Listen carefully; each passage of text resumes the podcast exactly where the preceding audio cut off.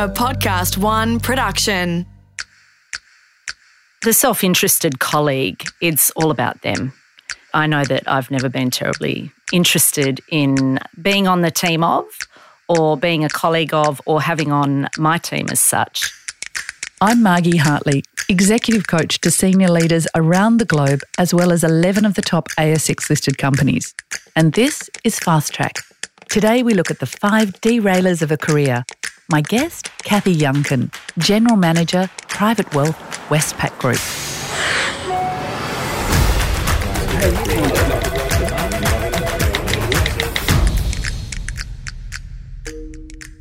Today we're going to talk about the five common derailers of careers, what they are and what to do about them. The excessive self-interest, the lack of self-awareness, the fear of failure, the lack of learning or growth, and when you command instead of coach. With me is Cathy Yuncken. Cathy, you've had an outstanding career. Can I ask you, do you think most of us have a point in our careers where we become derailed? I don't know, Margie, if most of us have a point at which we become derailed as such, but we certainly need to be aware of uh, when there is potential for us to derail ourselves. And indeed, even more broadly, what might be the areas that might derail us? Because more often than not, they may actually be blind spots, and uh, we might be blissfully unaware that we're about to go off the tracks, as it were. I like this term, blind spots. It's really, it, it gives it a, a, a sense that you've got the blinkers on and you can't quite see what's going on around you, which is exactly what a derailer turns out to be. So if we talk about the first one being excessive self-interest, what do you understand that to be? And why is it a derailer? Well, I guess, of course, anyone in a career sense will have aspirations, um, indeed ambitions, and be setting goals, whether specifically or or even uh, subconsciously, which means that there is something that we're all striving for in terms of those goals. And I guess the question is, what is that driven by? Um, I would imagine everybody has some measure of self-interest, and that's probably quite a healthy thing in terms of having a balanced ego and et cetera. But the, the self-interested colleague, it's all about them. You know, maybe that works for some people, but I know that I've never been terribly um, interested in uh, being on the team of, or being a colleague of, or having on uh, my team as such. It's just not an attractive motivation. What is interesting, however, I think, is that ambition is an important motivator. And I think it is one that can often be seen as being equally unattractive. I, I, I tend to disagree with that. Um, I think that being ambitious is a motivator, is important. It's all about striving for excellence and getting ahead. But if that ambition is motivated by self-interest, I think that the performance, the um, the the objectives, the outcomes, the progression of any particular individual will be derailed simply because people won't like them.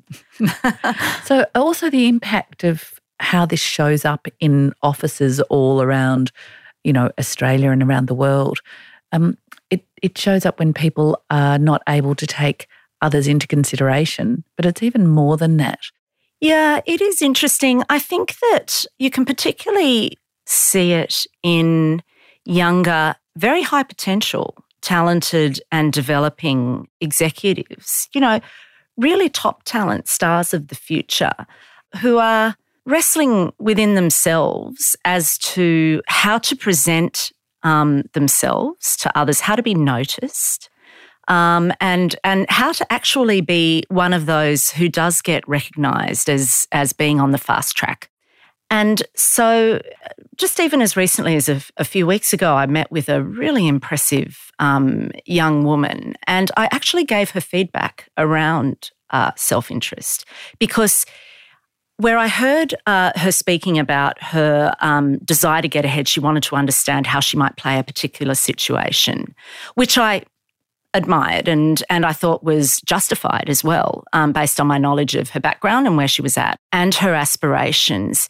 It's still nonetheless um, projected in the way that she uh, was speaking to me that there was a um, unmitigated ambition to get ahead, and an, it almost bordered on a sense of entitlement that she should be getting ahead. Mm. And I read into that self-interest. I read into what I saw there was um, someone who had so much going for them, but they ran the risk of derailing themselves uh, in terms of how they might play their context to help them progress if they were to project that self-interest versus learning a little bit more nuanced way to position their ambition and also their self-belief in terms of what they might be able to contribute. I like that story a lot because it illustrates exactly how it made you feel as a leader who was mentoring somebody in that moment when the self-interest seemed to over-index in her ambition. Yes, we- of course, the flip side of that, though, is that, you know, you can hide yourself under a bushel if if you're not projecting yourself forward. Yeah. So it really does come down to to style and just being aware or being able to articulate your what motivates you, what value you think you can bring, and and therefore how you see yourself contributing and and by definition thereby progressing. But it's not that um, ambition to progress in and of itself that is motivating you. So that leads me perfectly into the second derailer about lack of self-awareness. So with lack of self-awareness, you probably can easily exhibit excessive self-interest and annoy people who are not going to help you along the way and forward. So if we think about the lack of self-awareness and how that might derail our career, have you got any thoughts that or insights on that, Cathy? Absolutely. Um I think that it begins with awareness of self-awareness, if that makes sense, because in our early to mid-career phase, you know, it's so much about getting ahead, learning, doing the best. But I think that the importance of self-awareness only becomes greater as you progress and to roles where you are leading teams of people, where you're impacting large numbers of people, where they are looking up to you. And so everything that you do, all your actions, all your words are observed, and your self-awareness around that is really very critical. Um, I would say that probably self-awareness would, in my book, be the number one, or lack of self-awareness would be the number one derailer. So understanding the impact you're having on those around you, understanding what your strengths are, because so often it's a hackneyed phrase, but your, a strength overused becomes a weakness. And so understanding your strengths, understanding how you might overplay them and such that they do become a weakness, understanding your gaps and calling them out and being okay and getting people around you who can help you plug those gaps so that as a team you're you're delivering as as as best you can. All of that, all of those decisions Uh, come about from self-awareness. Uh, the other thing, though, that strikes me that, you know, I, I, I just continually fascinates me is how much you can continue to learn about yourself. You know, there is no point in time, or there, uh, in in my experience anyway. Um, I've certainly uh, not found that I've suddenly got to a point and now I'm self-aware and now Uh, I can be anything I want to be. You know, you, you, your context is constantly changing, um, and and I certainly find that I'm learning things about, new things about myself every day. Growing self-awareness on us as a daily activity, I think, is essential. It's a mm. great message. Um, we talk about fear of failure. Now, there's a lot of books out there that say gain your courage or, you know, fail. There are people quoting to me the Michael, Michael Jordan. Yes, I was just about to say people quote me Michael Jordan all the time. You know, um, why is it a derailer? Why is fearing failure a derailer? I think it plays into the the one we've got fourth on the list, uh, learning, or the importance of learning. So they're linked um, together. I think they are very much linked because you learn so much from your failures. And again, in the career context, so many of us are achievement-oriented and very much motivated by that. And so by the same token, we are demotivated by failure. And of course, we're all fearful of failure. Who would not prefer to succeed than to to fail? But that's just not reality, is it? You know, we can't always succeed, and um, you know, the extent to which we fail is probably something that we define for ourselves when we look at any particular um, context in which we think we may have failed. But when we suffer a failure or a setback, and I've had a couple of major setbacks in my career, I'll, I'll, I have no problem um, stating that, but wow, have I learned from those and moved on to grow and progress. Probably, in fact, I'd go so far to say is absolutely um, more than I might have ever imagined and indeed expected had I tracked out my um, uh, success trajectory back at that point before that failure or mm-hmm. setback. Yeah. So there, that's a really vital point about fearing the unknown and the big failure. They're actually the things that make us. Mm. Um, and that's it's terrific. What about the little things like being so nervous that you take hours to write an email or send it around to twenty people just to check that you've got the right wording, those sort of things? Is that is that a fear of failure in your eye? eyes? Possibly, but let, let me tell you another way that I think about that sort of um, situation, because w- one of one of the um, areas that I talk to quite a lot is not so much uh, that failure piece as perfectionism. Okay, talk to me about perfectionism, because I, I do think these are probably linked as well, fear of failure and playing into perfectionism. Yeah, quite What's possibly. your view? Well, of course, when we're very achievement-oriented and striving for excellence, we can seek to deliver perfection because we want to outperform. We want to be as good as we possibly can. So we will strive to do whatever we're doing, deliver whatever piece of work we are working on, whatever the situation may be, in its most perfect So uh, why is form. that a derailer? Because, wouldn't that be what we're all questing to do? Correct. But perhaps it goes back to my comment about an overused strength becoming a weakness. I had a boss who was fantastic, by the way, who said to me, Cathy, you have to deal with your perfectionism. And I sort of thought, wow, really? Why is that? I mean, isn't that part of what drives the quality of my work? And his feedback was, no, no, no. Actually, I think you waste a lot of time because you're ninety-five percent or even ninety percent is great quality work, and the time that you would spend looping and perfecting to get that final sign-off that you're giving your own work effectively is just not productive. Find a way to let go of that perfectionism for that last five percent and you will become a much more uh, effective, impactful and probably more relaxed contributor. And so I listened to that. I took on board that feedback. And of course, as you progress in terms of seniority, you're making quick posi- um, decisions. You're working in extreme ambiguity. There is no such thing as a, as a perfect decision-making environment. And so you must actually be very comfortable at letting go. And so I actually think that, you know, we do need to let go of perfectionism and perhaps break the nexus between any assumption that perfectionism equals excellence.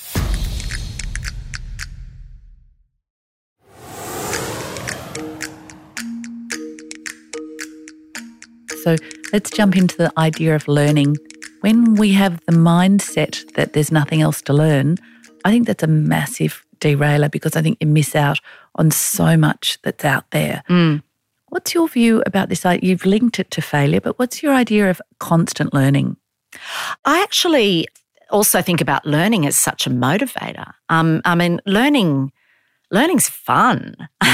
Learning's amazing, and uh, you know, there's there's there's so much to learn. And I know that you know we will all go out in the long term with still the opportunity to learn.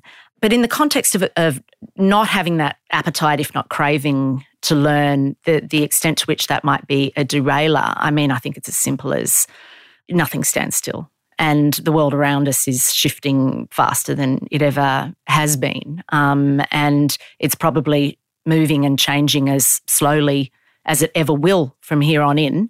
That just means that we have to be on our toes and always learning and looking out for ways to draw on the experiences and, and knowledge and, of others and, and... And not being scared, not and not fearing. Scared. Yeah, absolutely. Yeah, so these are all tied in really mm. neatly together in my view. Often in my career, I'm teaching leaders how to be coaches, and I think this is an essential part of leadership, the ability to engage with people in quality conversations. Dare I say, Margie, I think you might have helped me with that along the way. Well, I'm glad and it's my pleasure because I'm absolutely passionate about it. I have to be careful not to be evangelical about coaching and coaching psychology use across a person's life. But as far as a career goes, and as far as the ability to lead and engage others, um, the, the last derailer we've got here is if we command or if we tell rather than coach.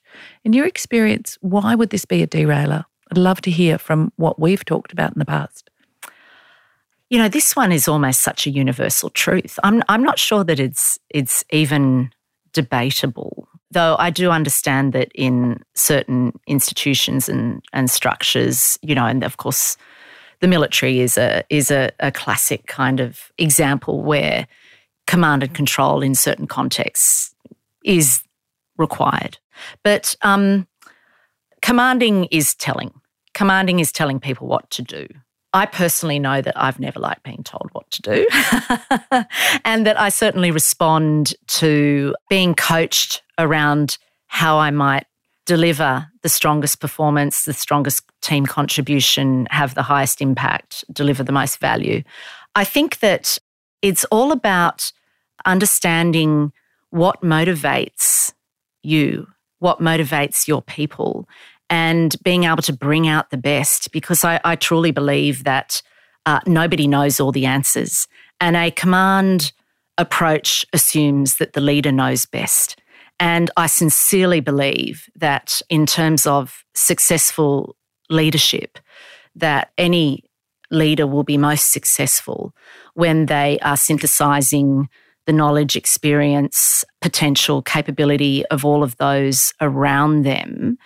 Uh, certainly making the calls, certainly making the ultimate decisions, having listened, but in terms of best performance, best decisions, best experience for everybody on your team, the sense of contribution and shared success and shared progress and performance will uh, not only get the, the better result, but also mean that everybody shares in that sense of, of success and the results and have contributed. So back to what I said before, command, a command approach assumes that the leader knows best. So we've run through five derailers. I'm really interested. You've had an illustrious career, Cathy, for the last thirty years in finance and banking. You were one of the most highly rated females in your field, in, in business. What have you seen around you that might be other derailers that you can help us with? Two things I'd throw out there, Margie. The first is around um, confidence in public speaking. I think that it's one of those things that just derails so many people that, and it used to derail me, frankly. I mean, you, the archetype, everyone's nervous about public speaking sort of thing. But actually, once you master that, it is so much fun. It is so empowering and it is so impactful. And and I use the, when I refer to public speaking, not just in terms of being able to stand up in front of a theatre town hall and, and speak to a large group of people, but even uh, sometimes you might be in a uh, client context or in any sort of smaller forum context where you have to speak on your feet and in a, in front of an important audience. That is your moment. It is it is actually a skill, and I would really, um, and, and it is something that will either hold people back and therefore derail them because, because they won't put themselves out there, or it will just be something that they don't do as effectively as, as might be able to. So I would encourage everyone to practice public speaking, take opportunities, have yourself filmed so you can watch yourself. And um, I, I have found that since I've developed my confidence in both public speaking and speaking on my feet on the run, that I've become a much clearer communicator, which would have been my second one, crisp, clear communication. Do you want to expand on the crisp communication for us? I'm going to do well, a then little... I mightn't be very crisp. But it's essential to have those two skills, to present powerfully and to be a crisp communicator. And if you don't, it's a derailer. Correct. And and to everything we've been talking about, self-awareness, listening to ourselves, taking on feedback and learning and and putting that learning back into actual practice is is never a waste of time. But with communication, again, that's something that along the years I've had uh, feedback on, because I am naturally a chatty, expressive people person, and getting very crisp and clear around the way that you are communicating in any context is is really very important. And then there's the old chestnut of knowing your audience. um, and speaking to your audience, I'd say that another derailer is when you have the same narrative for all of your different audiences. And clearly in a, certainly in a corporate context, uh, speaking to um, your own team versus speaking to the C E O is a very different audience. And um, and so being very clear about your key messages and then the context you wrap around them and whether that's required or not, the sort of detail you go into, how, how crisp you are, how economical with time you need to be is really, really important. And I do see people not permanently derail themselves, but certainly uh, not have the impact they might like to by uh, not having really tuned into their different audience and the importance of getting the the tone, the tempo and the length of the communication right. I love how these all tie together, because if you've got excessive self-interest and you're not self-aware and you're fearing failure, you're not going to communicate effectively or present powerfully. So today it's been really great to talk to you, Cathy, to really hear your take on derailers within a career. I'm sure we could come up with a list of twenty, forty, fifty other things to watch out for, but really importantly, excessive self-interest, lack of self-awareness, fear of failure and perfectionism, forgetting to come and learn and be curious, and this idea of commanding instead of coaching. And lastly, presenting powerfully. If you don't do that, then you may as well pack up and go home. Thank you so much. And remember, make good choices and check your blind spots. Fast Track is produced in the studios of Podcast One Australia. The producer is Brooke Carrigan. Audio production by Darcy Thompson. For more episodes, head to podcast one australia dot com dot a u. Download the app or search Fast Track Career Conversations Podcast.